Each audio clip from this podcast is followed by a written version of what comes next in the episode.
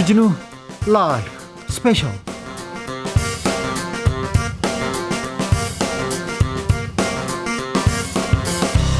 2021년 9월 25일 토요일입니다. 안녕하십니까. 주진우입니다. 토요일 이 시간은 일주일 동안 주진우 라이브에서 가장 중요하고 가장 재미있었던 부분만 모으고 모아서 다시 듣는 그런 시간입니다. 그리고 묻히면 안 되는 뉴스 하나하나 짚어보는 그런 시간도 갖고 있습니다. 토요일 기자 반짝반짝 빛이 납니다. KBS 김비치라 기자 어서 오세요. 네, 안녕하세요. 네. 아, 이번에는 연휴 끝나고 이틀만 갔다가 또다시 주말이 찾아오니까 그 이틀이 근데 엄청 긴 것 같아요. 맞습니다. 어. 저 회사에 나와서도 다들 어, 이렇게 오래 쉬었는데 네. 진짜 힘들다 했는데 또 토요일이 찾아오니까 그렇습니다. 왠지 이득인 기분이죠. 주진우 라이브는 어, 추석에도 생방송으로 만나 뵀는데 하루 쉬었거든요. 하루 쉬었는데 하루 쉬고 나오니까 너무 힘들어요. 계속 일을 하셔야죠. 그런가요? 예. 네. 아무튼 오늘도 알차게 일주일 방송 정리해 보겠습니다. 하이라이트만 쏙쏙 뽑아왔습니다. 김비치라 기자가 이 방송 영상으로 만나보실 수 있습니다. 네, 지금 유튜브에서 주진우 라이브 검색하시면요. 저희를 영상으로 만나보실 수가 있는데 오늘은 특별히 영상을 한 번만이라도 봐주시기를 추천드립니다. 왜냐하면 비밀이야. 영상을 보시는 분만 이유를 알 수가 비밀이야. 있습니다. 안 돼. 네. 주진우 기자님의 네. 옷이 아, 이런 옷 정말 패션 구하기가 어려운데요. 네. 투명인간 패션이라고. 네.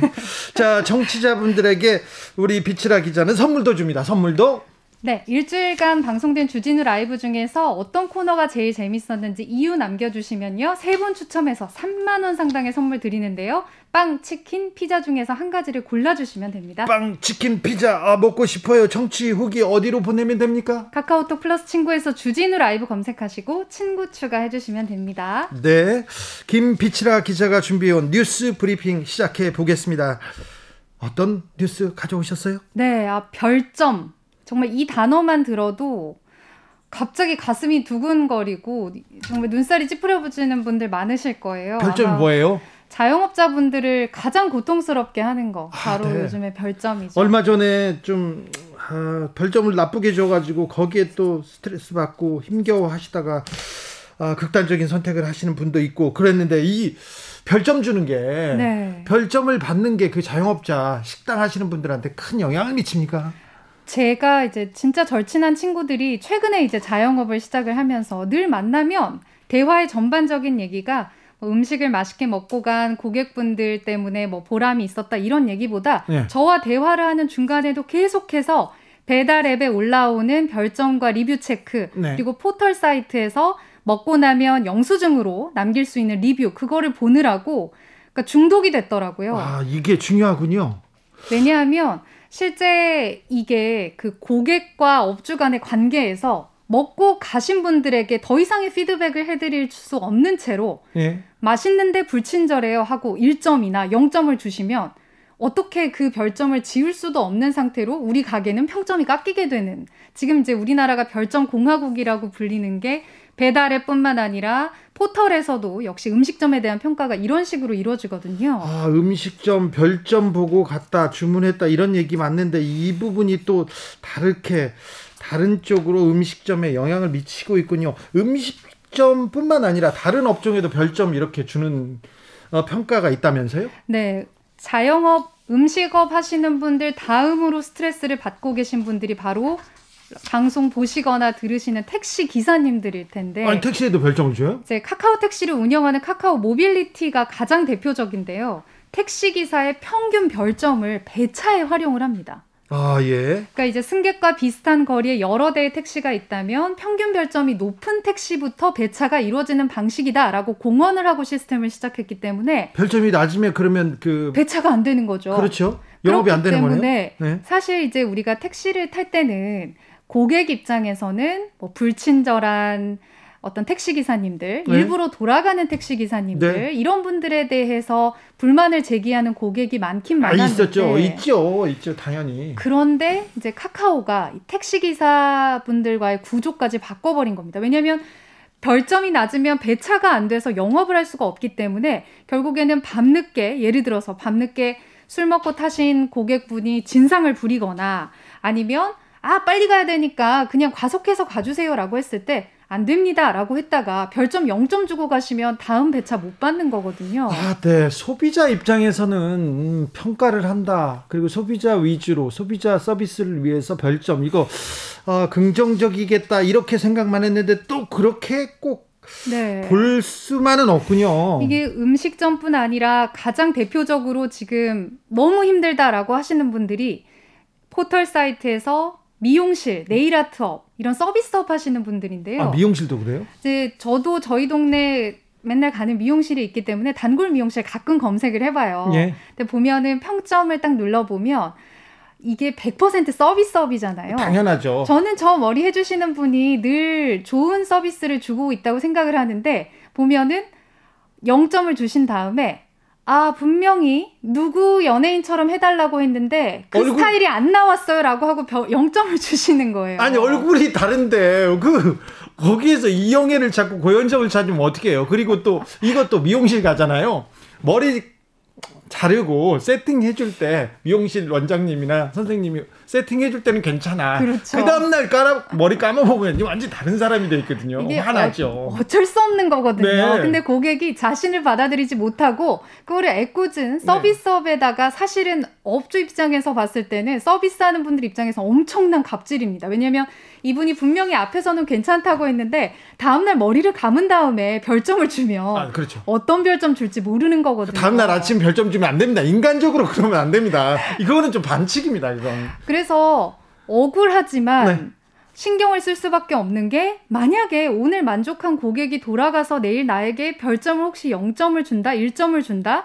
그렇게 된다면 불안하네. 불안하고 미용실이나 네일 아트샵도 잔인한 게 특정 헤어 디자이너나 특정 디자이너 인물에게 별점을 주는 시스템까지 또 운영을 하고 있어요. 그래요? 그렇다면 이 고객에게 내가 도대체 왜 0점을 받는지도 모른 채 점수를 낮게 받고 왜 업주들이 또 이런 시스템을 일부 악용하냐면 매출과 실제 이 별점과의 상관관계가 굉장히 크대요. 그러니까 100명이 이 헤어 디자이너에게 만족을 했어도 한 명에게 1점을 받은 게 있으면 고객이 안 올지도 모르고 실제 오지 않는다는 연구 결과가 있기 때문에 어떤 서비스를 제공하고 어떤 음식을 만들어서 팔면서도 계속해서 제 자영업하는 친구처럼 이걸 중독적으로 보고 혹시 악성 댓글이나 별점이 없을까 가슴 졸여야 하는 상황이 이제 우리 자영업의 현실이 된 거죠. 고민을 좀 해야 될 것 같습니다. 특별히 플랫폼 업체들이 이거 손 놓고만 있을 일은 아닌 것 같아요. 네, 얼마나 지금 손 놓고 있으면 안 되는 심각한 상황이냐면요.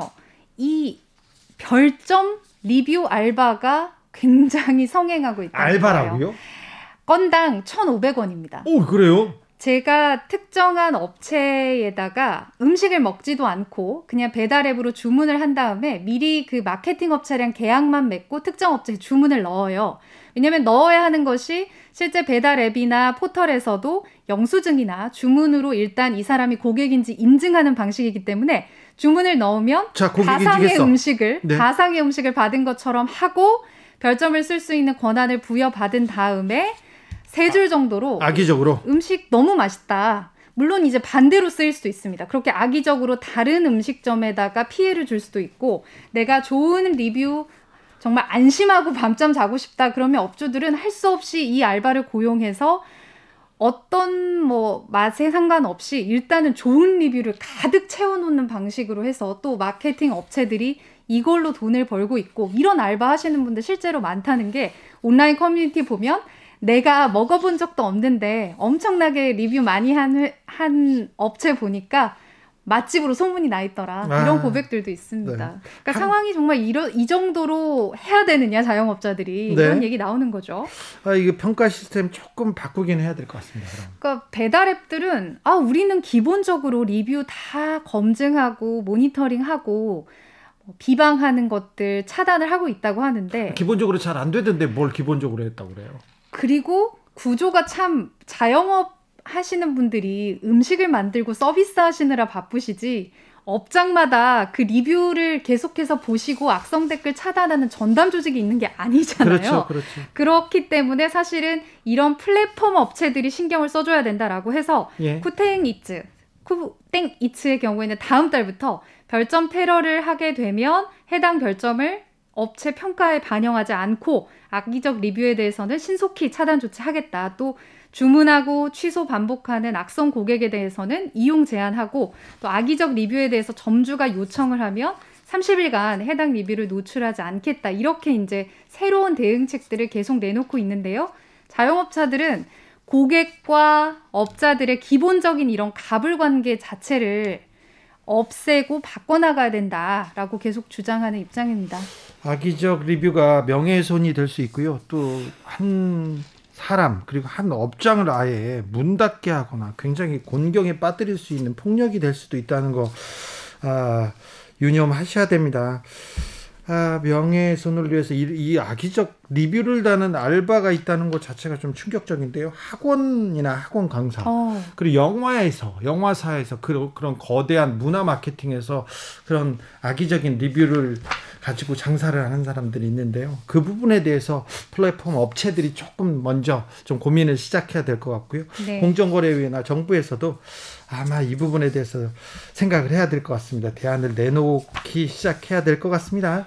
다음으로 어떤 소식 준비하셨습니까? 네, 코로나 길어지면서 이제 학교 다니는 아이들의 교육 격차, 빈익빈 부익부 됐다 이런 얘기 많이 계속 커질 거예요. 거예요. 어쩔 수 없죠. 자율로 맡겨놓. 놓으면 놓으면 공부를 하는 사람도 있겠지만 공부를 안 하는 사람들이 더 많을 거고요. 또 이 기회에 또 어, 사교육이 뭐 그렇죠. 번성을 해서 어떤 사람들한테는 계속 격차를 벌려 나갈 것이 분명하기 때문에 어, 이 코로나로 교육 격차는 매우 커졌을 거예요. 양극화 심해졌고요. 네, 교육 격차만큼 커진 게 이제 건강 격차인데요. 아이고. 결식 아동들이 정말 많아졌다고 해요. 아, 그러니까요. 저희가 그런 뉴스 보내드린 적이 있습니다. 주진우 라이브 스페셜에서 방학 때 방학을 하면 그 결식 아동들은 밥을 못 먹으니까 힘들다는 그렇죠. 얘기를 했었는데 아니, 학교를 못 가니까 지금 2년 가까이 어. 이제 등교가 안 되니 이 학생들은 어떻게 되고 있나 이 부분 아, 궁금했어요. 걱정이었습니다. 지금 전국적으로 한 31만 명 정도가 있는데 말씀하신 것처럼 학교를 가지 않아도 결식 아동들이 밥을 먹을 수 있게 하자라고 해서 해야죠.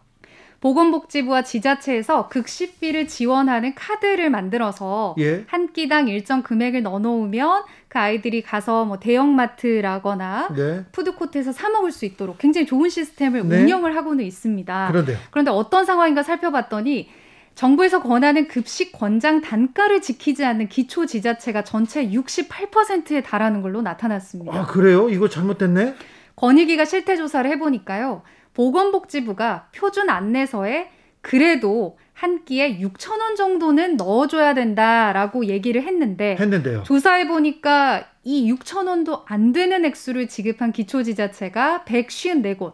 그러니까 전체 지자체의 70% 10곳 중에 7곳은 한 끼에 6천 원도 안 되는 금액을 지급을 한 건데 6천 원이면 그런데 지금 이 시대에 뭐 사 먹을 게 마땅치 않아요. 어. 특별히 서울에서는 없죠. 6천 원으로 뭘 사 먹을 수 있을까 뭐 걱정이 되네요. 짜장면 한 끼도 사 먹을 수 없는 돈입니다. 사실 뭐 편의점에서 유통기한 거의 지나가는 도시락이나 네. 우유 정도 사 먹을 수 있는 금액인데요. 서울에 있는 좀 부자 지자체에서는 조금 이 단가를 높여줘야 될 것 같습니다. 이게 좀 살펴보니까 이것도 정말 슬픈데요. 지역 편차가 굉장히 컸습니다. 네. 서울 서초구나 종로구는 결식 아동에게 한 끼에 9천 원으로 단가가 책정이 돼 있고 네. 전라남도, 경상북도, 대구, 제주, 세종, 강원, 충북, 충남 일부 기초지자체는 5천 원도 안 되는 돈이거든요. 네. 그러니까 그나마 대형마트가 있는 대도시나 편의점이 많이 있는 데서는 그 카드로 사 먹을 수라도 있는데 5천 원도 안 되는 수준인데 가맹점까지 굉장히 열악하게 돼 있는 더 낮은 수준의 지자체의 그런 단가들은 결국에 아이들이 이 카드 어디서 써야 되는지 안내받지도 못하고 액수는 적다고 하니까 굶어버리는 일들이 굉장히 반복되고 있었던 게 이번 조사로 드러난 거죠. 네. 그래서 굉장히 좀 눈치가 보이는 뉴스가 권익위에서 이거를 대대적으로 발표한 다음 날 뉴스를 보니까요. 또 줄줄이 우리 급식비 인상했다고 지자체마다 홍보 자료를 냈더라고요. 그런데 아이들 먹여야죠. 코로나에 더, 더 먹여야죠. 지자체가 도와야 될 거 아닙니까? 지자체가 결식아동 돕지 않으면 누가 돕습니까? 참 안타깝습니다. 지자체에 조금 적극적인 움직임 필요합니다. 그래서 찾아보니까요. 이 코로나로 어려운 상황에서도 지자체의 역할을 대신해서 그나마 보충하고 있는 곳이 있는데 많이 들어보셨을 푸드뱅크입니다. 푸드뱅크. 그러니까 식품이나 생활용품을 기부를 받아서 결식아동이나 홀몸 노인들에게 이제 무료로 지원하는 시설인데 네. 슈퍼마켓처럼 식품이나 생활용품들을 지원을 받은 것들을 진열을 해놓고 예. 지자체에서 예. 받은 바우처를 내고 무료로 가져가는 건데 많이 이제 예상을 하실 수 있는 게 보통 푸드뱅크들이 지역에 있는 제과 업체나 네. 아니면 작은 업체들에서 남는 음식들을 바로 이제 신선하게 드실 수 있도록 네. 푸드뱅크에 가져오는 건데 빵집하고 많이 연결돼 있고요. 자영업자들이 줄줄이 폐업을 하고 있으니 이 네. 푸드뱅크도 온전히 후원액이 들어올 수는 아, 없겠죠. 줄어들고 있군요. 그래서 2020년이 19년에 비해서 전체 이제 모집액이 200억 원 이상이 줄었다고 하는데요. 그럼에도 불구하고 푸드뱅크 칭찬해주고 싶은 것은 어떻게든 이제 결식 아동을 돕기 위해서 여러 프로젝트를 후원하고 있습니다. 그래서 대형 기업들과 함께 뭐 생수나 생필품 반찬을 담은 이머전시 푸드팩을 만들어서 직접 나눠주고 있고 과자 회사들과 연계를 해서 밥으로는 보충되지 않는 간식들을 가지고 지역 아동센터에 제공을 하고 또 기업이 아니라 이번에 추석 연휴 앞두고는 지자체에 홍보를 해서 동네마다 기부함 설치해 놓고 집에서 이제 안 먹는 음식이나 또 추석에 선물로 들어왔는데 안 쓰는 선물 세트들 받아서 예. 그걸 전달하는 역할을 다른 곳이 아닌 푸드뱅크에서 하고 있었다는 좀 훈훈하면서도 씁쓸한 그런 소식입니다. 알겠습니다. 코로나 시대에 어려운 사람이 많습니다. 어려운 사람들을 위해서 푸드뱅크에서 큰 일을 하고 있군요. 푸드뱅크가 어떤 역할을 하고 있는지 어디에서 어떤 활약을 하고 있는지 좀 지켜봐서 막 좀 도와야 될 것 같습니다. 그리고 이웃 중에 이렇게 밥을 굶고 있거나 좀 억울함을 당하고 있거나 그런 사람이 있으면 우리가 좀 도와야 됩니다. 코로나 시대에 더 주변을 살펴보는 여러분이 되셨으면 합니다. 여러분께서는 지금 주진우 라이브 스페셜을 듣고 계십니다.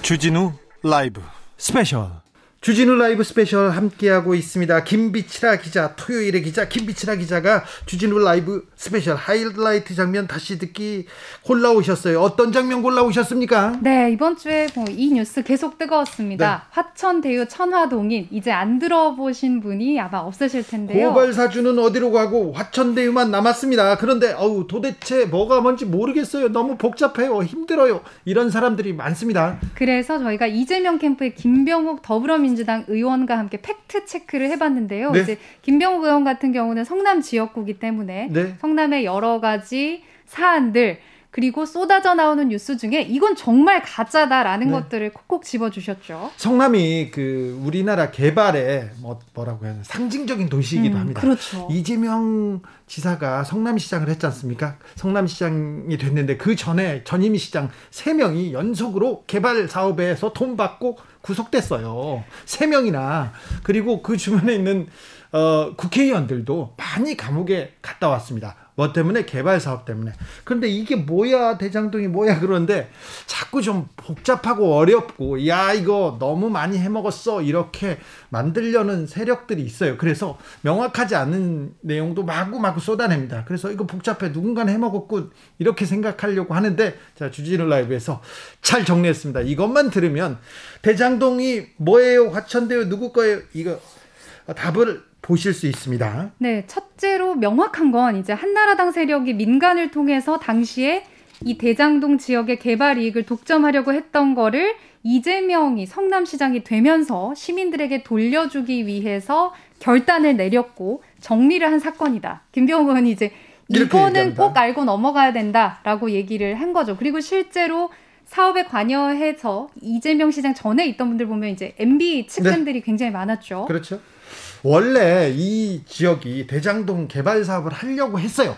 하려고 했는데 이명박 정부 시절입니다. 이명박 정부 시절에 LH가 갑자기 이 공영 개발 안 할 거야 민간한테 넘겨줘 이렇게 얘기합니다. 이때부터 그, LH가 문제였군요. 네, 그때 이명박 대통령이 민간업체한테 넘기라고 했고 그때 대장동을 콕 찍어서는 아니었습니다. 뭐 민간하고 어, 공영하고 이렇게 경쟁할 필요 없다. 경쟁할 때는 민간한테 넘겨주라고 하자마자 LH 사장이었던 예, 이지송 씨 그분은 현대건설에서 이명박 대통령을 모시고 있었던 사람이에요. 이분이 공영 개발을 포기합니다. 그래서 민간한테 넘어갑니다. 그때 이제 민간 개발하면서 이렇게 움직여요. 움직이면서 박근혜 정부 시절로 오는데 MB맨과 또 박근혜 정부 시절에 박근혜 정부 최서원 씨의 박근혜 정부 시절에 네. 실질적인 대통령이라고도 막 그 국정농단 사건 때는 이렇게 칭해졌던 최서원 씨의 변호사가 거기에 있었고요. 국정 또 박근혜 정부의 검찰총장을 지낸 검찰총장을 지낸 분이 여기 화천대유에 변호사가 있었고 그러니까 MB맨과 박근혜 정부 시절 사람들이 모여서 민간 개발을 했어. 근데 이걸 멈추고 멈추고 이 개발 이익 독점을 이재명 시장이 반은 가져왔다. 이 얘기를 김병욱 의원은 하고 있습니다. 맞습니다. 그리고 이제 화천대유 하면 어제 오늘도 굉장히 많은 뉴스 쏟아지는 것 중에 가장 기억에 남고 어떻게 보면 자극적인 한마디가 네. 5천만 원 넣은 다음에 네. 수십만 배의 수익률을 올렸다라는 네. 건데 그거에 대해서도 이제 김병욱 의원은 전체 투자금이 아니라 자본금 5천만 원만 가지고 500억 얻었다라는 거는 수익률 자체 계산이 잘못됐다라고 하면서 이런 얘기를 꺼낸 윤창현 의원에 대해서 가짜 경제학자다. 예. 지금 이런 얘기까지 좀 했는데요. 실제 저도 이번에 좀 들으면서 알게 된 게 부동산 개발업자들이 스케일이 진짜 크더라고요. 그러니까 네. high risk high return이라고 하지만 실제 이게 개발이 안 됐을 때의 리스크까지 진다고 가정을 한다 하더라도 대박이 나면 엄청난 수익을 올리기 때문에 앞서 말씀들이 말씀하신 것처럼 각종 권력 세력과의 로비 그리고 투자 자본금을 누가 넣을 것인가 등등에 대해서는 굉장히 자기들만의 세력이 있구나라는 네. 거를 좀 알게 됐어요. 대장동에서 개발 사업을 하다가 그 남모 변호사가 구속됩니다. 네. 구속됐는데 구속됐던 당시에 이 남모 변호사를 수사하던 강찬우 당시 지검장이 옷을 벗고 나서 화천대유에서 변호사가 돼요. 그리고 그 당시에 이 남 변호사를 어, 변호하던 사람들이 너무 거물들입니다.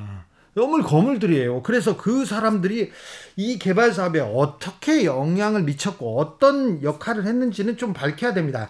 이재명 지사가 관련이 없자고 선을 그었지만 국민들이 이 개발 사업 이거 너무 이상해요. 그리고 개발 사업 이 지금 잘못돼 가고 있어요. 누군가는 너무 많은 돈을 벌고 다른 사람들은 다 가난해지는 이런 구조의 개발 사업은 바꿔야 돼요. 이렇게 얘기를 맞습니다. 하는데 맞습니다. 이번 기회에 시행 시공 그리고 이 각종 개발 사업에 대한 조금 명확한 기준을 만드는 그런 노력이 좀 필요할 것 같아요. 맞습니다. 그러니까 국민들이 볼 때는 사실 요즘에 부동산 정서 정말 안 좋잖아요. 그렇죠. 아파트 한 채에 내가 전세로 살기에도 어려운 상황인데 누군가는 이 투자에 관여를 할 때 돈을 넣었다는 이유만으로 정말 수만 배의 차이까지 네. 볼수 있다면 모두가 그걸 하고 싶을 텐데 결국 그걸 누리는 사람은 굉장히 소수인 구조가 우리나라에서 이렇게 오래돼 왔다는 걸 사실 이번에 국민들이 알게 된다면 그렇죠. 그거에 대해서는 정말 시스템을 바꾸는 일까지 간다면 아주 정말 훌륭한 그런 논란이겠죠. 대선 주자들이 저는 이 부분에 대한 얘기를 음. 또 고민을 해야 될 것 같아요. 자, 부동산 정책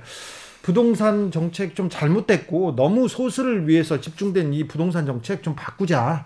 바꿔서 그 이익이 고루고루 시민들한테 국민들한테 돌아갈 수 있도록 그렇게 노력하자는 그런 좀 고민을 해야 되는데 일단 뭐 대장동 나왔다 그래가지고 이재명이 터진다 그래가지고 만세 부르고 있고 바깥에서 강 건너 불, 불구경 그리고 어떤 데서는 좀좀 너무 과장된 과장된 뉴스를 만들어냄으로써 오히려 이 대장동 화천대유 사건을 더 복잡하고 어렵게 좀 꼬아가고 있는데 어, 조금 있으면 명확해질 겁니다. 주진우 라이브에서 보신 것만큼만 이렇게 보고 정리하고 있다가 조금만 계세요. 그러면은 다 정리됩니다. 그때 한 번 더 저희가 화천대유 사건 국민의힘 쪽 사람들도 모시고 또 어, 반대편 사람들도 모여서 화천대유 사건이 어떻게 정리될 것이라고 정확하게 저희가 말씀드리겠습니다. 더 자세한 이야기 궁금하신 분들을 위해서요. 목요일에 방송된 훅 인터뷰 하이라이트 부분을 이어서 듣고 오겠습니다. 큐.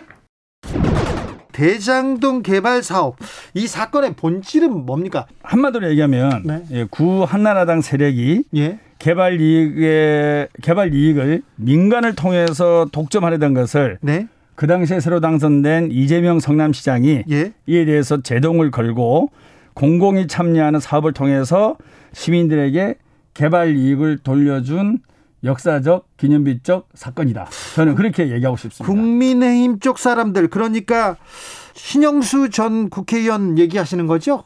그쪽 네, 사람들 실명을 얘기해도 되겠죠. 네네. 아, 이미 공개됐으니까요. 네.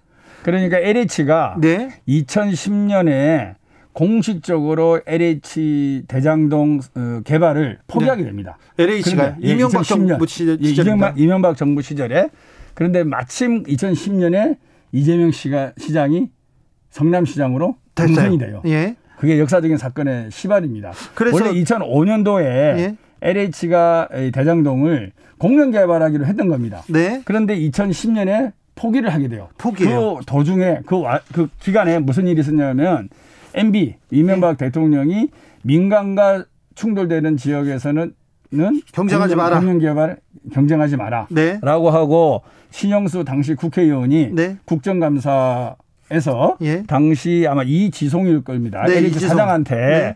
왜 이렇게 대통령도 이렇게 말씀하셨는데 당신들이 왜 대장동에서 공영 개발하느냐 포기하라 그런 발언을 계속하게 됩니다. 그 그래서 그 압력에 굴복해서 LH가 포기했죠. LH가 포기하게 되죠. 자 이지송 씨는 현대건설 사장 출신으로 MB맨인데요. 시영수 의원도 마찬가지입니다. 아 그렇죠? 예 예. MB 쪽 사람들이 이걸 공영 개발을 민영 개발로 바꿨군요. 그런데 예. 이재명 이 등장해서 등장했습니다. 등장해서 안 된다 해서 지금 돈을 가져간 겁니까? 그러면 어 민간 개발업자들에게 가져갈 이익을 네? 어 100% 환원은 못 하고요. 네? 어 현재 지금 기록상으로 한 5,500억 정도를 네. 성난 시민들에게 에, 돌려준 거죠. 자, 그럼 거죠. 이명박 전 대통령 주변 사람들이 그리고 신영수 전 의원을 비롯한 어, 이명박 전 대통령 주변 사람들이었고요. 그분들이 그분들이 개발해서 다 가져가려는데 이재명이 딱 등장해가지고 5,500억 원을 환수한 그런 사업이다. 여기까지는 이해했습니다. 여기까지는. 그런데 그때 당시에 이재명 시장이 당선이 안 됐으면 네. LH가 공영 개발을 포기하고 네. 어, 민영 개발로 갔을 겁니다. 이재명 그 민영 개발 그 도중에 신영수 동생이 개입됐다고 하는 그 발표도 있었고 또 구속이 됩니다. 나중에. 네, 네. 이분이. 네, 그래서 쭉 그 구한국당 시절에 어, 토건업자들과 개발 사업자들이 네. 함께 민간 개발을 해서 이익을 독식하려던 그 전에 이재명 시장이 당선이 되고 어, 공영 개발로 전환을 하는데 공영 개발을 100%할 수 있는 이제 힘이 없는 거죠. 네. 자금도 없고 조직도 없고 경험도 없고 그래서 민간 사업자 공모를 하게 되는 겁니다. 거기서 화천대유가 등장합니까? 아니죠. 그게 잘못된 겁니다. 화천대유가 등장하는 게 아니라 네. 하나금융 컨소시엄입니다. 아, 그래요? 다시 말해서 민간 사업자를 공모를 하는데요. 민간 사업자 공모. 네. 거기까지 이해했어요. 민간 사업자 공모를 하는 거는 아까 말씀드렸잖아요. 이유를 네. 100% 공영 개발을 하기에는 돈이 어, 없다. 여러 가지 돈도 없고 네. 조직도 없고 경험도 부족하다. 네. 그리고 워낙 대규모 사업이다. 이렇게 된 거죠. 그래서 하나금융 컨소시엄을 공모해서 선정합니까? 공모입니다. 그걸 네. 수익했다, 수익했다 이런 가짜 뉴스가 나도는데요. 그건 전혀 사실이 아니고요. 잠시만요. 여기서 정리할게요. 그러면 예. 자, 아, 민간 개발로 너무 돈을 많이 버니까 성남시가 나서서 안 돼. 맞고 그 다음에는 공영 개발을 하려고 했는데 돈과 인력이 안 되니까 이걸로 공모합니다. 예, 공모해서 그때 화천대유가 들어와서 돈을 다 가져간 것이 아니라고요? 아니고 하나금융 컨소시엄이 민간 사업자로 선정이 됩니다. 선정됩니다. 네, 그때 당시에 산업은행 컨소시엄 네. 여러분 다 아시죠? 그리고 어, 메리츠 네. 증권 컨소시엄, 하나금융 컨소시엄, 세계금융 컨소시엄이 입찰에 응모를 하게 되는데요. 네. 그 중에서 하나금융 컨소시엄이 가장 높은 점수를 받아서 입찰. 민간 사업자로 어, 되는 건데 그 하나금융 컨소시엄 안에 네. 화천대유라는 자산 관리사가 있는 거죠. 그렇습니까? 예. 입찰 과정은 투명했습니까? 여기까지는? 예, 입찰 공고 기간이 한 20일 이상 됐었고요. 하루 아니었어요? 아닙니다. 그것도 이제 가짜 뉴스인데 공고 기간이 20일이 된 거고요. 예. 하루 만에 예. 어, 입찰 참가자 중에서 결정을 하는 거, 선정을 하는 거죠. 네. 그거 왜 하루 만에 선정하느냐? 이미 22일 동안에 공고가 떠 있었지 않습니까? 아, 그렇습니다. 그리고 점수를 계산하는 건 어렵지 않습니다. 네. 그리고 어 그게 시간이 길면 각종 로비에 시달리게 되고 아 그러니까 20일 압력을 받게 됩니다. 공모 기간이 20일이고 네. 하루 동안 선정 그러니까 채점 기간이 채점 시간이 하루라고 보면 그 되죠. 네. 가짜 뉴스가 너무 많습니다. 그렇습니다. 예, 예. 자, 자산 관리사가 컨소시엄에 포함되면 가사점 20점 준다 뭐 이런 얘기 있었죠? 예, 그거는 자산 관리 회사를 설립을 해도 어 되고요. 네. 설립을 하지 않더라도 네. 그 사업 계획과 앞으로 추진 계획을 발, 추진 계획을 적시를 하면 점수를 주게 돼 있는 겁니다. 네. 그거는 큰 변수가 아니고요. 전체 만점 중에서 20점밖에 차지하지 않습니다. 그렇습니까? 예. 근데 화천 대유한테 몰아주려고 이익을 몰아주려고 이거 한 거 아니냐 이런 얘기도 있어요. 아, 아까 말씀하신 대로 이 민간 사업자는 하나금융 컨소시엄이고요. 네. 하나금융 컨소시엄이 모든 책임을 지고 네. 어 이 인허가라든지 그다음에 준공이라든지 분양이라든지 가는 걸 해 나가는 거예요. 근데 실질적으로 어 이런 하나금융 컨소시엄은 SPC 무 그러니까 사람이 없는 법인입니다. 네. 페이퍼 컴퍼니라고 하죠. 네. 실제 그러면 이 일을 할 회사가 필요하지 않습니까? 네. 그게 바로 AMC 자산관리회사라고 하고 그 이름이 화천대유입니다. 그래서 네. 이거는 하나금융 컨소시엄이 그때 같이 들어온 데가 어디냐면 하나금융하고요. 하나은행 그다음에 국민은행 그다음에 기업은행 동양생명 이런 금융회사와 어, 화천금융 이렇게 함께 들어오게 됩니다. 그래서 네. 그 실무를 화천대유가 한 것이지 화천대유가 어, 주된 사업자고 하나은행이 들어가 있는 게 아니고요. 하나금융 컨소시엄이 민간 사업자이면서 그 안에 에, 실무를 하는 화천대유가 있다. 예, 자산관리회사다. 이렇게 알겠습니다. 해석을 하는 게 맞습니다. 0545님 대장동 사업 너무 복잡한 것 같은데요. 화천대유에서 5천만 원 투자해가지고 500억 이상 벌어갔다, 뭐 11만 배 벌어갔다, 이렇게 네. 만배 벌어갔다 이렇게 얘기하는데 팩트는 뭔가요? 아 정말 저는요 그 당시 그 대정부 질의 때 윤창현 국회의원이 그 주장을 했고 네네. 네. 우리 김부겸 총리님이 사실 이게 어렵잖아요. 네. 그래서 상식밖에 일이다 이런 답변을 하면서 커지게 됐, 지 않습니까? 네. 저는 정말 윤창현 의원한테 좀 서운해요. 그분이 그래도 박사고 네. 대학 교수 출신인데 네, 수익률 계산을 그렇게 한다라는 것은 정말로 이 경제학을 배운 사람으로서는 그렇게 하면 안 되거든요. 네. 자본금은 말 그대로 법정 자본금이에요. 네. 법인을 설립하기 위한 필요 필수 그렇죠. 어, 금액이 자본금이 되는 거 실제로는 투자금으로 봐야 되는 거거든요. 그렇죠. 투자금 대비 예, 얼마를 벌었는지. 예, 화천대유라는 회사가 초기에 이게 부동산 개발 사업이 다 아시다시피 하이리스크 하이리틀 아니겠습니까? 예. 그래서 지주 작업들 지주 작업도 해야 되고 주민의 동의도 얻어야 되고 민원도 해결해야 되고 그다음에 인허가도 밟아야 되고 뭐 여러 가지 과정이 있지 않습니까? 네. 그게 상당한 돈이 들어갑니다. 자기들 주장으로는 350억이에요. 그리고 네. 나중에 하나금융에서 PF를 하는데 7천억 정도 하게 됩니다. 네. 그 7천억에 대한 연대 보증을 또 설 수밖에 없어요. 화천대유가. 예. 이런 것들이 다 투자금에 들어가야 되는 건데 이런 걸 다 빼고 자본금 5천만 원을 분모로 하고 분자를 어 500억으로 해서 네. 뭐 10만 프로의 수익률을 냈다. 그것은 정말로 좀 그렇죠. 예, 가짜 경제학자죠. 그렇죠. 예, 예. 수익 그 자본금 대비 수익률을 내는 데가 그런 그런 셈법은 없죠. 없습니다. 예, 투자금이 없습니다. 얼마 들어갔는데 예. 얼마를 받았다 여기까지는. 예. 자 그런데 그리고 홍영... 그 수익이 안 나면 그 투자금은 다 날리는 거죠. 알겠습니다. 예. 홍영표님께서 권순일 전 대법관이 거기서 왜 나와요? 그러면서 원유철 전 의원은 왜 나오고 곽상도 아들은 왜 나오고 박영수 특검은 왜 나오고 이런 얘기 있지 않습니까? 글쎄요, 이제 나중에 뭐, 어, 더 좀 진행 상황을 봐야 알겠지만, 이 김모라는 이 대주주가 네. 사실은 제가 보면 이제 곽상도 아들은 같은 동문이거든요. 네. 예, 뭐 대학 동문이고 그 다음에 원유철 네. 예, 한국당 대표도 거기 이름이 오르지 않습니까? 네. 그분은 또 고, 어, 고등학교 선배라고 알고 있습니다. 네. 그러니까 학연, 뭐 지연 등등을 활용해서 어, 언론인 출신이지만은 어, 겸직을 통해서 네. 비즈니스 쪽에 관심을 가지면서 자기 비즈니스의 성공을 시키기 위해서 네. 자기 주변 인맥을 최대한 동원한 어, 전형적인 사업가다 그런 네. 생각을 하고요. 그 등장하는 인물들을 보면은 거의 대부분이 예, 구 한국당 인물입니다. 네. 거의 우리 그래서 화천대유는 누구 겁니까? 이렇게 현수막이 붙어 있잖아요. 네. 실제는 곽상도 아들하고 원효철 의원한테 물어봐야죠. 네. 곽상도 아들은 7년간 근무했지 않습니까? 네. 그럼 알 거예요. 누가 실제 대주주인지. 알겠죠. 예, 원효철 의원도 알 거예요. 거기서 돈을 네, 받았으니까 자기들한테 알겠죠. 물어봐야지 왜 그걸 우리한테 물어보는지 이해가 안 갑니다. 아무튼 이 그 전 고위공직자들이 여기서 돈을 받았으면 어떤 역할을 했을 텐데 공모 사업 선정 과정에서도 그러면 이재명 서울 이재명 성남시장한테 로비하거나 그랬지 않았을까요? 저는 이제 시점을 봐야 되는데요. 네. 예, 시점을 봤는데 제가 시점은 제가 정확하게 보지는 못했습니다. 제가, 제가 근데 이성문 그 대표가 그 얘기 했잖아요. 자기는 이재명 시장하고 일면식도 없고 네. 재판 과정에서 딱 한 번밖에 본 적이 없다라는 네. 얘기를 했고요.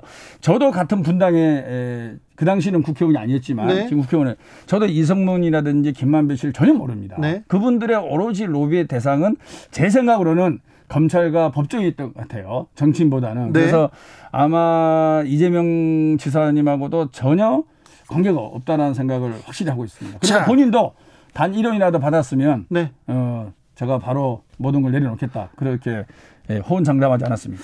이재명 시장과는 관련이 없다 이렇게 말씀하시는데 이재명 시장과 관련은 없어도 화천대유가 좀 문제가 있는 건 아닙니까?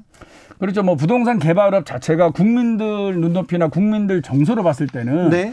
상당히 이해 못하는 부분이 있죠. 특히나 이제 최근에 부동산 가격이 급등하면서 예. 예 부동산으로 인해서 상처받은 국민들, 예. 부동산으로 인해서 정말 신체 한탄하는 국민들이 너무나 많이 있지 않습니까? 네. 그리고 전세금 인력이 모자라서 자꾸 외곽으로 이사갈 수밖에 없고, 네. 어, 그래 우리 청년들이 결혼하고 싶어도 전세금이 너무 비싸서 또 네. 결혼도 미루고.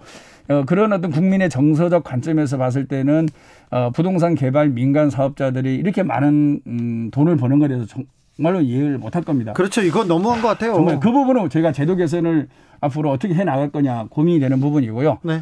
어, 또 거꾸로 또 부동산 시장이 아주 안 좋을 때는 또 부동산 개발 사업자들이 또 상당히 어려운 지경에 처하고 또 부도가 나기도 하고 많이 어렵습니다. 네.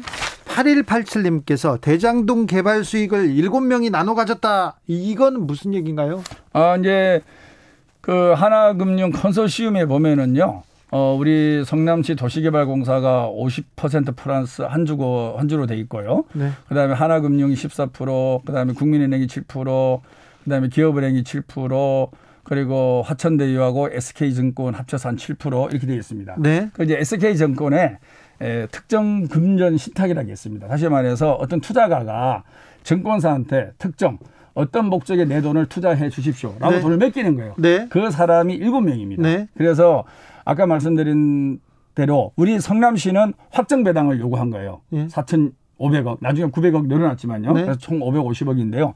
그리고 나머지 금융권도 어, 확정 배당으로 어, 그 들어오게 됩니다. 네. 다시 말해서 은행들은 그 당시만 하더라도 투자보다는 자기들이 투자한 것에 대해서 지키는. 확정적 네. 이자 그리고 네. 수수료를 버는 게 목적이었어요. 근데 최근 2년 전부터는 바뀌고 있습니다. 네. 그러다 보니까 성남은 어, 확정 5,500억, 그다음에 은행들은 투자한 금액의 25%에다가 수수료, 나머지가 이것을 배당하고 나서 제일 마지막 순위가 화천대유예요. 아, 네. 근데 화천대유가 부동, 부동산 시장이 급등하면서 네. 이익이 커지지 않습니까? 네. 그러다 보니까 이제 확정 배당 빼고 나머지를 가져가다 보니까 이익이 많이 늘어나게 되고 알겠습니다. 국민들 일부 정서에는 불편해 보이는 건 사실이죠. 알겠습니다. 네. 주진우 라이브 이재명 캠프 김병욱 더불어민주당 의원과 함께한 코너 하이라이트 부분 다시 듣고 오셨습니다. 국민의힘 입장 그리고 그 대장동에 대한 명확한 내용은 저희가 또 취재해가지고 알려드리겠습니다. 또 모셔서 코너를 만들어서 얘기할 테니까 걱정 마세요. 자 취재는 제가 더 많이 돼 있으니 또 주진우 라이브 시간에 계속 얘기하겠습니다. 김비치라 기자 주진우 라이브는 풀 버전이 제맛입니다. 유튜브 팟캐스트에서 주진우 라이브 검색하시고요. 9월 23일 목요일 2부를 찾으시면 인터뷰 클립이 따로 준비가 되어 있습니다. 김비치라 기자 다음으로는 어떤 장면으로 가볼까요? 네 이번에는 이제 윤석열 전 검찰총장 얘기입니다. 네. 이번에 추석 연휴 때 큰 화제가 됐었죠. 아, 항상 화제예요. 입만 네. 벌리면 그렇게 화제를 만드는 그런 사람인지 화제 메이커인지 몰랐어요. 그런데 이번에는 네. 다른 부분의 화제였습니다. 네. 김치찌개, 달걀말이 이런 요리를 하면서 추석에 네. 이제 밥상에 올랐는데요. 그렇죠. 주택 청약 말고도 아주 뭐 아, 요리를 잘한다면서요. 그러니까 이게 예능이라는 게 네. 저도 저희 KBS 예능 프로그램에 한 번 출연을 해본 적이 있는데 네. 파급력이 어마어마합니다. 그래요. 한마디로. 예. 그러니까 예능 프로그램은 굉장히 단편적으로 어떤 원하는 이미지까지라고는 안 하더라도 그 이미지를 만들 수 있죠. 그 나오는 사람이 어떤 의도하지 않더라도 그 프로그램의 편집이나 아니면 다른 사람과 할 때 어떤 종류의 예능을 하느냐에 따라서 시청자들이 순간적으로 받는 그 사람에 대한 이미지는 아주 오랫동안 바뀌더라고요. 그렇죠. 윤석열 하면 검찰총장, 칼잡이, 그리고 대단히 강골, 이렇게 알려져 있는데, 어, 예능 보니까 옆집 형처럼 좀 서글서글하대 나와서 야 형이라고 그래 불러 이렇게 했다면서요. 그래서 굉장히 이미지가 좋아졌다. 뭐 그렇게 얘기하는 분들 많습니다. 그러니까 미국에서도 실제 트럼프가 대통령이 된 그런 과거들도 그렇고요. 네. 오바마 대통령도 쇼 버라이어티를 굉장히 잘 활용을 한 것이 뉴스에서는 딱딱하잖아요, 사실. 뉴스에서 얘기 한 번 잘못하거나 아니면 분위기가 이렇게 딱딱한데 재밌는 농담을 던졌다가 오히려 이미지가 하락하는 경우가 많은데 예능에서는 다양한 나의 모습들 이런 모습도 있어라는 걸 원하면 얼마든지 보여줄 수 있고 보여줄 수 있고 편집으로 만들어줄 수도 있어요. 맞습니다. 그렇기 때문에 예능을 잘 활용하는 정치인들이 어떤 이미지를 구가하는지는 뭐 여러분들이 더 잘 아실 텐데 특히 이번에 추석 연휴 같은 경우에는 당연히 어, 특히 여성들이 봤을 때는요 요리 잘하는 남성 그리고 얘기할 때 재밌는 아저씨 이런 이미지를 갖는 것이 굉장히 쉽고 빠른 길이었죠. 아, 정치인들 특별히 대선 주자들은 명절 밥상에 자기 이슈를 올리는 걸 가지고 굉장히 노력을 합니다. 캠프도 노력을 하고 그렇죠. 그런데 고발 사주로 굉장히 곤란한 처지에 있었고 홍준표 후보의 상승세로 어, 곤경에 빠져 있던 윤석열 후보한테 추석 밥상머리 민심에 자기 이름을 올릴 결정적인 어, 원인을 SBS에서 만들어줬어요. 사실은 이거 되게 불공평하다고 다른 후보들 입이 이만큼 나왔어요. 홍준표 후보도 입이 이만큼 나오고요. 그리고 이제 공교롭게 말씀하신 것처럼 홍준표 의원의 상승세가 이루어지는 가운데 홍준표 의원은 지금 이 예능 프로그램에 대해서 녹화를 나가죠. 하지 않은 것으로 알려져 있죠. 그렇죠. 못 나가요. 그렇다 보니까 홍준표 캠프 정말 서운했을 것도 같은데 조경태 선대위원장께서 계속해서 우리는 SBS의 전화를 기다리고 있다 얘기하는데 끝났다라고 하더라고요. 편집이 그 새 후보 그러니까 민주당 두 명, 어, 민주당 두 명 그리고 국민의힘 한 명 후보인데 그 SBS가 일본으로 추석 전에 이렇게 편성을 받은 건 이거 편파적인 거 아니냐 이렇게 얘기를 했더니 윤석열 캠프에 윤석열 캠프에 어, 지금 무슨 자리를 맡은지는 모르겠어요. 네. 근데 전, 전직 의원인 김용남 의원께서 얘기를 하더라고요. 아니, 그래서 좋은 시간에 줬으니까 그래서 민주당은 두 명 해주는 거 아니냐 이렇게 얘기하면서 굉장히 뿌듯해 하더라고요. 이제 홍준표 의원 같은 경우는 그래서 이제 TV조선의 다른 예능에 가서 역시 이제 가정사를 공개하면서 여러 얘기를 하시기로 결정이 난 것 같아요. 예능의 힘은 다르지 않습니까? 정치 기사가, 음, 10의 파워를 가지고 그 10의 고관여 어 그 국민들의 그 관심과 지지를 받고 있는데 예능 같은 경우는 10배, 10배라고 볼 수 있어요. 수많은 사람들, 정치나 사회 문화에 관심이 없는 사람들도 어 이거 뭐지 하고 찾아보거든요. 열어보거든요. 그래서 어, 올 대선에 예능을 어떻게 활용하는지 음. 방송국은 어떻게 뒤에서 정치에 도움을 주는지 그 부분을 찾아보는 것도 굉장히 좀 재미있는 요소가 될 것으로 보입니다. 네, 안민석 의원이 한 얘기에 저도 좀 공감을 했어요. 그러니까 대통령 후보들이 서로 정책 가지고 경쟁을 한다거나 아니면 뭔가 뉴스를 통해서 의혹을 해명하려고 하기보다는 서로 예능 출연을 해서 서로 각자 원하는 이미지를 만들려고 하는데 갑자기 경쟁이 붙은 것 자체가 유감이다라고 하셨는데 안민석 의원이 오랜만에 바른 말 하셨네? 아주 그, 오랜만에?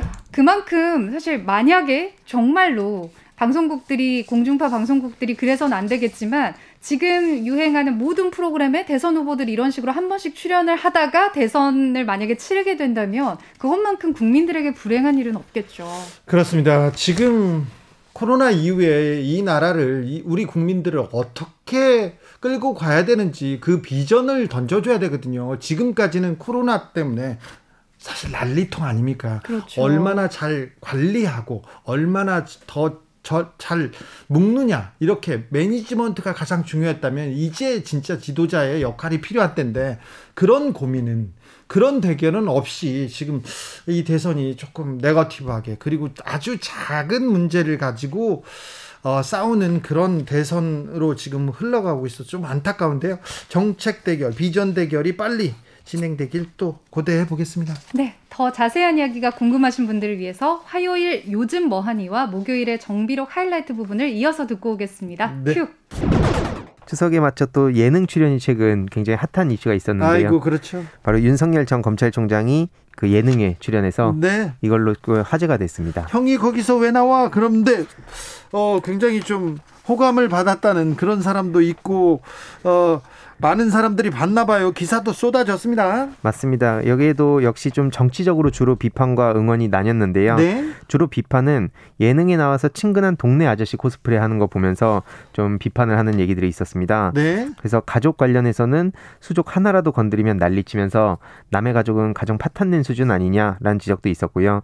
특히 방송국이 대놓고 특정 후보 이미지를 만들어주고 이건 공중파에서 떠나야 되는 거 아니냐라는 강한 지적도 있었습니다. SBS에 대한 비판은 좀 많 았어요. 근데 예, 그 비판이 일일 이 비판이 생긴다는 것을 분명히 알면서 이렇게 또 했어요. 맞습니다. 특히 시기가 추석이라서 다 같이 모이는 시기에 어떻게 이런 방송할 수 있냐는 지적이 많았고요. 그렇죠. 특히 개인 의혹에 대해서도 해결이 잘 안 됐는데 예능에서 이미지 포장시키고 웃음거리로 만들어서 촬영하는 게 말이 되냐 이런 지적도 있었고요. 네. 응원하는 반응도 있었습니다. 연변, 언변, 예능감 좋고 소탈하고 강직한 성품을 가진 것 같다. 멋지다. 뭐 혼밥하는 대통령이 아닌 한 끼 식사를 두 번 먹어도 사람들과 함께 먹는 소통하는 대통령이 되고 싶다. 뭐 이런 얘기를 한 걸 두고 잘한다 이런 반응이었고요. 네. 뭐 신선한 바람이 분다. 뭐 이런 반응도 있었습니다. 예능에서 이렇게 좀 잘 만들어 줬습니다. 자, 청년들은 어떻게 보고 있습니까? 어, 일부 비판도 있었지만 주로 응원 혹은 전혀 몰랐는데 호감을 가졌다 이런 반응이 보였는데요. 예능을 보고 정치에 관심 없는 사람들은 정치 뉴스 보지 않거든요. 그래서 예능 보고 오 무서운 아저씨인 줄 알았는데 호감 가졌다 이렇게 봤다는 거죠. 맞습니다. 중간중간에 나온 대목에서 뭐 빵 터졌다는 얘기도 있었고요. 자연스럽게 말을 잘하고 웃긴다.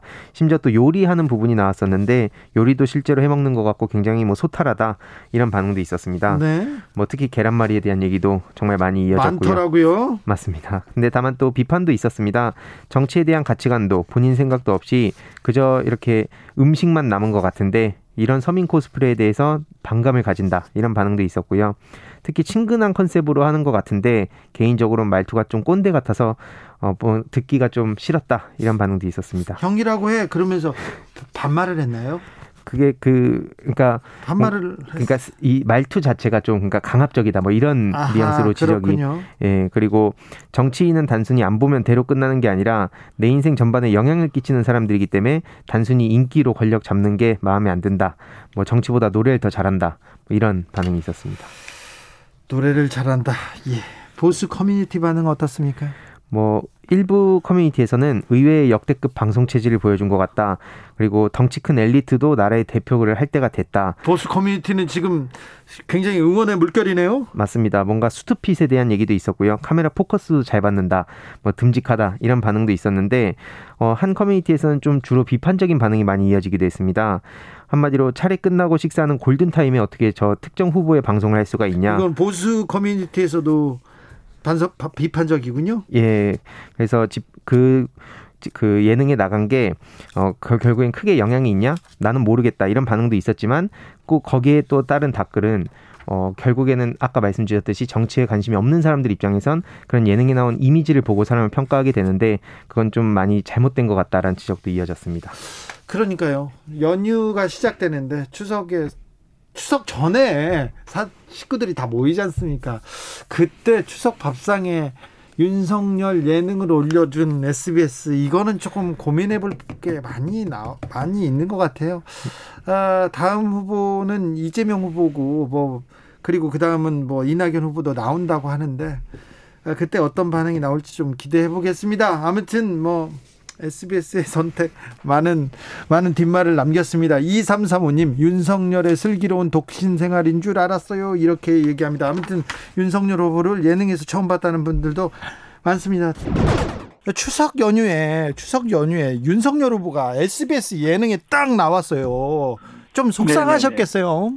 네, 사실은 그 SBS가 물론 뭐 나름대로 회사 방침이 있었겠지만 여당 후보 두 분을 했으면 야당 후보 두 분을 하는 것이 상식적으로 맞는데. 그렇죠. 아마 그게 조금 뭐 어긋난 것 같고요. 아마 이 방송을 듣고 계시는 SBS 관계자분이 계시면은 저는 공정하게 그 우리 홍준표 후보에게도 기회를 주는 것이 저는 이게 어, 균형이 맞지 않을까 이런 생각을 하고 있습니다. 아, 근데 추석 전에 진짜 중요한 시간에 그때 홍준표 후보가 딱 나왔으면 좋았을 텐데 그죠?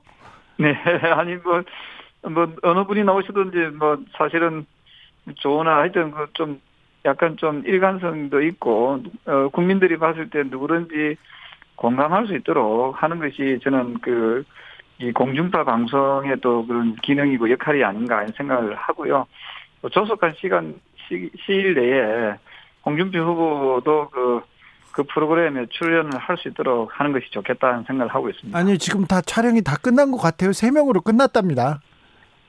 네, 뭐 추가는 또 할 수 있거든요. 아, 그래요? 에서 얼마든지 아, 기... 그뭐 운영의 묘를 살리면 되니까 뭐 네. 뭐그 정도는 아마 방송국의 의지만 있으면은 할 수 있지 않을까 예 하는 생각을 하고 있습니다. 아직 기다리고 있군요. 아, 네, 네.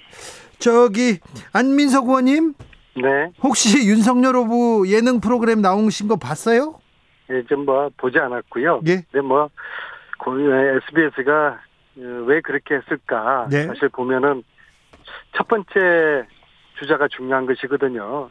두 번째, 세 번째는 네. 별 관심도 못 받고 첫 번째보다 훨씬 더 잘해야지 좀 저 점수를 받을 텐데. 그리고 추석 전에 윤석열 후보를 네. 첫 번째 배치한 것도 이게 과연 뭐 우연의 일치였을까 그런 좀 의심을 받게 되고요. 아무튼 SBS의 윤석열 띄우기 이 좀 국민적 의심을 받게 된 게 유감이고요. 또 다른 네. 유감은 우리가 언제 대통령 후보가 예능 프로 나오고 안 나오고 이거 가지고 목숨 거는 이런 세태가 되었는지 참으로 유감스럽고요.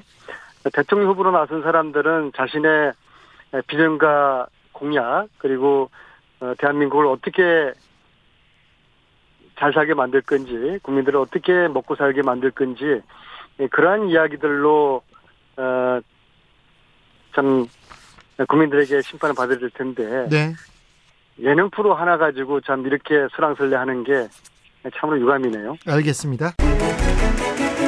주진우 라이브 프로게이머 출신 황희두 정치 유튜버와 함께한 요즘 뭐하니 그리고 더불어민주당 안민석 의원 국민의힘 조경태 의원과 함께한 정비록 하이라이트 부분 다시 듣고 오셨습니다. 김비치라 기자. 네. 주진우 라이브는 풀 버전. 내가 좀, 좀 어리숙하잖아. 그러니까 풀 버전이 제 맛이에요. 풀 버전은요, 유튜브나 팟캐스트에서 주진우 라이브 검색하신 다음에 9월 21일 화요일 2부 요즘 뭐하니, 그리고 9월 23일 목요일 1부 정비록을 들으시면 되겠습니다. 특히 황희두 씨, 프로게이머 출신 유튜버, 이 황희두 씨가 하는 얘기를 잘 들으면요. 아, 청년들은 어떻게 생각하고 있구나. 아, 이런 생각이라는 걸 좀 알지 않습니까? 그러면 꼰대 소리, 아저씨 소리, 아, 좀 조용히 해주세요. 이런 소리 안 듣습니다. 자, 오늘도 감사했습니다. 김비차라 기자. 그냥 가지 마시고요. 선물 주고 가세요. 카톡 플러스 친구에서 주진우 라이브 검색하시고 친구 추가하신 다음에요. 가장 재밌었던 코너와 이유 남겨주시면 세 분을 추첨해서 3만원 상당의 빵, 치킨, 피자 중에 골라서 가져가실 수가 있습니다. 김비차라 기자. 오늘도 반짝반짝 수고 많으셨습니다. 고맙습니다. 주진우 라이브 스페셜 여기서 인사드리겠습니다. 저는 다음 주 월요일 오후 5시 5분에 돌아옵니다. 지금까지 주진우였습니다.